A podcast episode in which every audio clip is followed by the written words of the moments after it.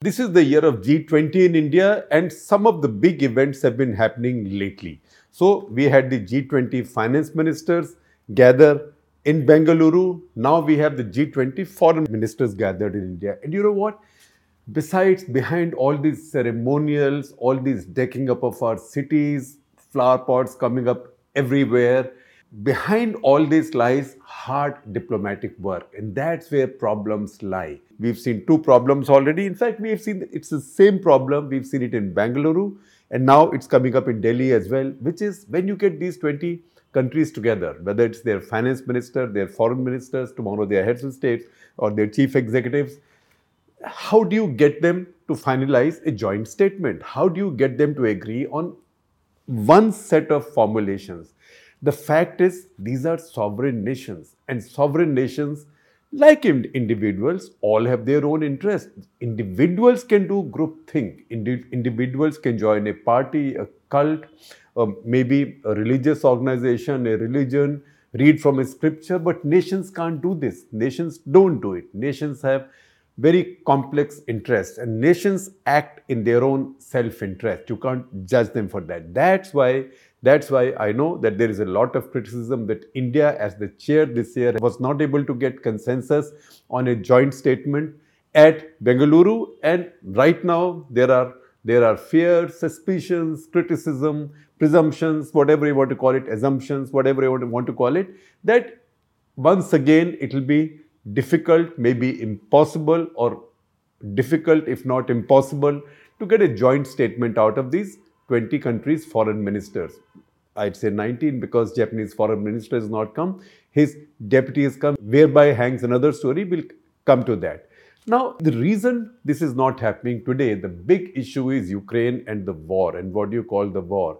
But you know what? These are countries. These are countries with very complex interests, as I just told you. On some issues, they are together. On some issues, the same people who are together and are in conflict with each other. And in some cases, some people are in one grouping, second grouping, right? But they are in conflict with the third grouping. So these are 20 very diverse, disparate countries. And in fact, looking at them, and as, as I look forward to the year of G20 in India, I cannot, I cannot help but remember remember something that we might have heard when we were teenagers. So if you're my generation, you'd remember Cat Stevens, the singer. The chances are that even if you're much younger, you would no Cat Stevens, morning is broken like the first morning, etc., etc., etc. He became Brother Yusuf Islam at one point, then came back, a colorful character. He sang in 1971 a song, Oh baby, baby, it's a wild world.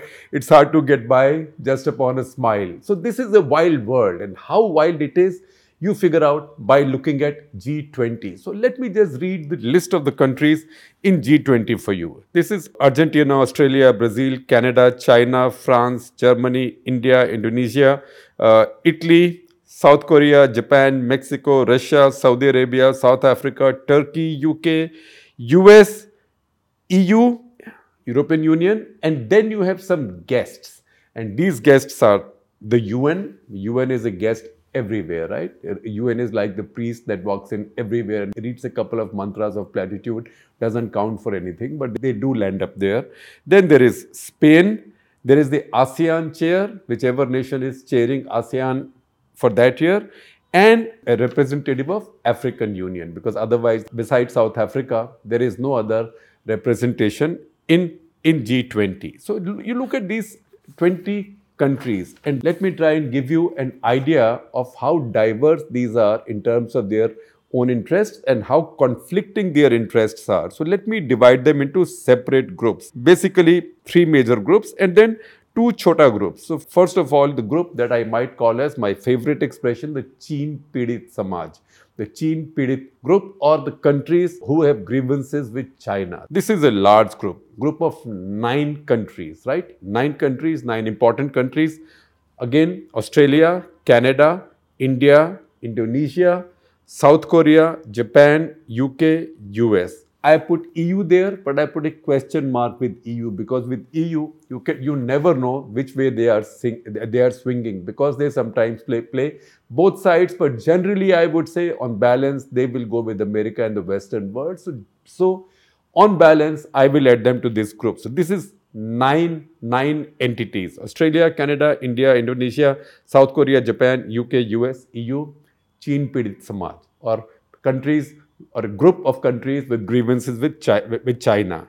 Then a second grouping, and that's an interesting grouping also, that is the Rus Pidit Samaj, or people, people who are aggrieved with Russia or who have complaints with Russia, they are in the same group. They are going to be sitting in the same halls talking with one another. In fact, it will be the first time since the G20 in July last year at Bali that Blinken, the US Secretary of State, and Russian Foreign Minister Sergei Lavrov will be in the same room. So organizations like G20 also, while being these big talk shops, which struggle to get a joint statement out also serve a purpose because they bring these people together. That digression apart, I come back. Look at, look at the group of countries who I describe as Rus or countries which have a real problem with Russia. That group actually today, in this group of 20, is larger than the Chin Pidit group. So Chin Pidit or countries with grievances with China are 9. Countries with grievances with Russia are 11. 11 right now, you can understand why. You can also figure out the usual suspects Australia, Canada, France, Germany, Italy, South Korea, Japan, UK, US, EU. And if you look at the list on the screen as I speak of the countries with grievances with Russia, you might have noticed that in my alphabetical count, I missed out one country. That was deliberate. I missed out Turkey. Turkey should have figured after Japan, between Japan and UK I missed it out because once again, just as with EU on China, sometimes they swing this way or that way, Erdogan's Turkey can swing any which way. It actually is a big weather vane, but weather vane not in terms of how winds are blowing in the rest of the world, in the way that Turkey itself thinks it can make the winds blow. So they will sell Bayraktar drones to Ukraine. At the same time, they have enough leverage with Russia that they can negotiate between Russia and Ukraine, involve the UN to ensure that food grains that Russia and Ukraine both produce in surplus, on which a lot of the countries of the world depend, particularly for wheat and sunflower oil. Pakistan depends on this very heavily, large population country. Most of Africa depends on it. So Turkey also keeps that leverage. So it has, in fact, even more leverage in some ways with Russia than India does. So once again, that's the reason I missed out Turkey in my alphabetical count. But Turkey does belong there because Turkey is effectively a member of NATO, right? And NATO has its own logic on Ukraine and Russia. So 11 countries, once again, Australia, Canada, France, Germany, Italy, South Korea, Japan, Turkey. Now, in sequence, UK, EU, and US. These are the countries with issues with Russia. So if you look at these two, two groups, one the group with problems with China, problems with Russia. This one is 9, this one is 11. See which ones are common. So there you will find 6 plus 1 are common. I'm not saying 7, I'm saying 6 plus 1 because EU once again has that problem because now you see them on this side, now you see them on that, particularly vis-a-vis China in this case. They have no issue. They are unequivocal in their opposition to Russia. But China, they equivocate. That's the reason I'm saying 6 plus 1. Whereas two countries in the first group will not go with the second group. So two countries among in the group that have issues with China will not go with the group which has complaints with Russia. And which are these two countries? That is India and Indonesia. So this gives you an idea of how difficult these groupings are. And similarly, if you see the second grouping, the Rus grouping, you will then see countries like, say, France, Germany, Italy, right? They will be very careful. France, Germany, Italy, they'll be very careful when it comes to China. So they will not make common cause, at least in the open, whatever the whisper behind closed doors is different. But they will never make common cause with anybody against China. So this is how this world is divided. So this world that G20 represents has is deeply, deeply divided along several, several fault lines, but the two big fault lines today are provided by Russia and China. Now, as we go ahead, we find further complications. Let's create another subgroup or maybe a third group. Uh, like I told you, I'll give you two main groups and a couple of subgroups. So let's look at a third group or a subgroup. Let's call it a subgroup. This is the group that is, I don't want to say Westophobic, but group which is skeptical about the West. It may be an ally of the West in many areas. It may have a lot of common interest with the Western nations, but they also have a lot of suspicions, skepticism, plus they want their own space. So I would say there, China. China is Westphobic at the same time. They want to keep America on good humor. They want Europeans to be happy with them, right? It's Chinese. Chinese are a global citizen. You may have complaints with them, but Chinese are the second most important global citizen now. They have a very globalized economy. They have huge vested interests in staying with the world. At the same time, they're deeply suspicious of the West because of the troubles they see arising between them and the Americans now. Americans have built Quad or helped build Quad. Canadians, everybody, uh, Europeans, they've all joined in with Americans in their suspicion of China. So the Chinese, I would say, clearly Westophobic. Then Saudi Arabia. Saudi Arabia in this grouping is a bit like Turkey in the other groupings. Saudi Arabians are allies of America. They depend on America for their security and much else. At the same time, they are suspicious of the West. And third is Turkey. Now that's again very odd because Turkey is always the odd man out, right? So Turkey, member of NATO, a predominantly Asian country which pretends to be European, but at the same time does not plonk itself unequivocally in the Western camp. So these are sort of Westophobic in different degrees China, Saudi Arabia, Turkey. Then you have the fourth grouping, which is the friends of Russia. And now things get even more confusing and even more messy because this grouping is China and India who can't stand each other, right? China, India, South Africa, Saudi Arabia, and Turkey because these countries will not say anything hostile about Russia. So Again, degrees vary. So while none of these countries will say anything hostile or critical about Russia, some will be not as straightforward in backing Russia. The Chinese will be most straightforward and more unequivocal in backing Russia. India will be a couple of steps behind. India will not say anything rude about Russia. It will also not like other people saying rude things about Russia on Indian soil, and it, India will also struggle as you saw, India and its chair Samri in Bengaluru struggle with uh, coming up with a final document on which everybody could agree because nobody could nobody could decide on what to call Ukraine. What is happening in Ukraine? Do you call it a war, uh, as the Western world call it? Do you call it a conflict, as India calls it? China also mostly calls it a conflict, right? Or do you call it a military operation, a military intervention, as the Russians call it, and as Russians would expect their friends to call it. So sometimes it does look like, look like the Chinese are inclined to go with that description as well.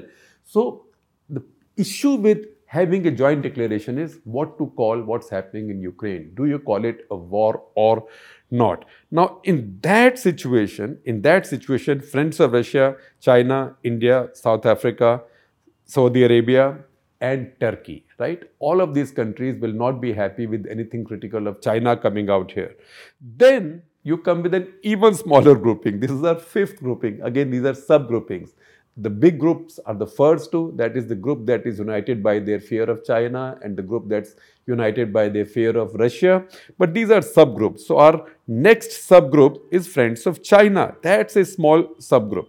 Russia, South Africa, to a lesser extent, Russia, but still South Africa there, and maybe Turkey. Again, see in how many groupings is Turkey featuring, and that tells you something about how that country positions itself diplomatically and strategically. You can say this is brilliant, brilliant diplomacy.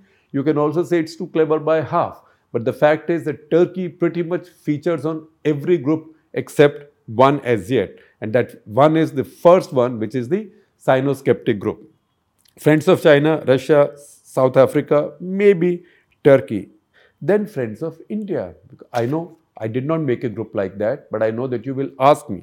So if we made a group like Friends of India, who will be put there and who will be excluded from it? So 20 country, India would say we are friends with everybody. The fact is that India will not even say publicly, particularly now with G20 is going on, that India is not friends with China. In, fact, the fact is that India does not say publicly that India is not friends with China or India has a hostile relationship with China. India walks a very tight rope in all this.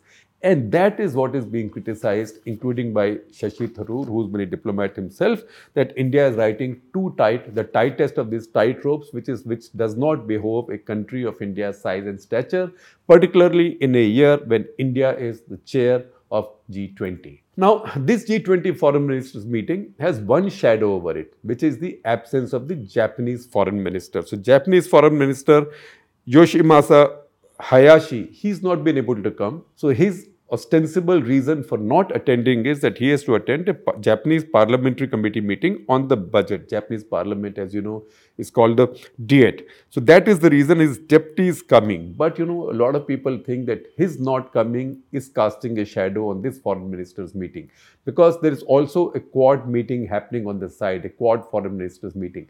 Now, will a quad foreign ministers meeting happen without Japanese foreign minister? Will a quad foreign ministers meeting happen with the Japanese deputy minister? Will everybody accept this explanation that this is because the foreign minister is needed at the Diet budget meeting? Or is it something that India will take umbrage at or the rest of G20 take, take umbrage at? Is this a signal that this, that this G20 is not reaching anywhere? But I don't think so because earlier G20s also last year since the war in Ukraine, Ukraine, Ukraine has been the big elephant in the room, right? Nobody wants to look it in the eye. This problem has, this shadow has hung over G20. So in fact, even at the last session in Bali in November, that was the last month, the last session of Indonesia's presidency, even that, the Russian foreign minister Sergei Lavrov had walked out. And once again, a joint statement was not issued. So, once again, joint statements not coming up, I don't think are such a problem, particularly when you look at all these complexities and conflicting interests that these nations put together in one grouping, but these powerful sovereign nations essentially bring their own respective national interests to the table or when they sit on the negotiating table and say nice words to each other and exchange platitudes, they are hard boiled professionals, diplomats. They only keep their only country's, nation's interests close to their heart. And if you see all of that, that's the reason I gave you these groupings and explanations. If you look at all of that, you can understand that just because you put 20 countries in a grouping, they do not become a cult and they do not do group thing.